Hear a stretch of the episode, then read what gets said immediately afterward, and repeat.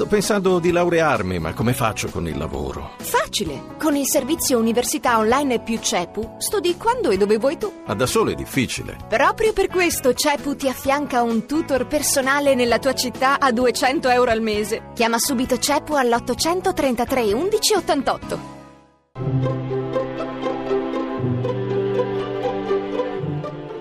Il pensiero del giorno.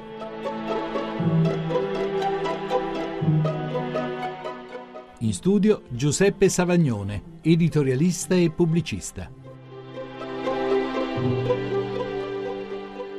Il lavoro è diventato nella nostra società la cosa più importante, quella che dà senso alla vita. Per questo il dramma della disoccupazione non costituisce solo un problema economico, ma incide sulla stima di se stessi e sulla gioia di vivere. È una controprova il senso di vuoto che spesso colpisce i pensionati, anche quando percepiscono un reddito non molto diverso da quello che avevano lavorando. Non è un problema solo di soldi.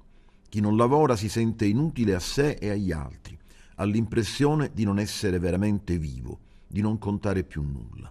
Si suole esprimere tutto questo dicendo che si lavora per realizzarsi, Certo, il guadagno non è un fattore irrilevante perché il denaro serve, ma pensare il lavoro come autorealizzazione dice che il suo scopo non è in un compenso economico necessario per la sopravvivenza propria della propria famiglia, ma sta proprio in ciò che si fa e nella ricaduta che ha su se stessi.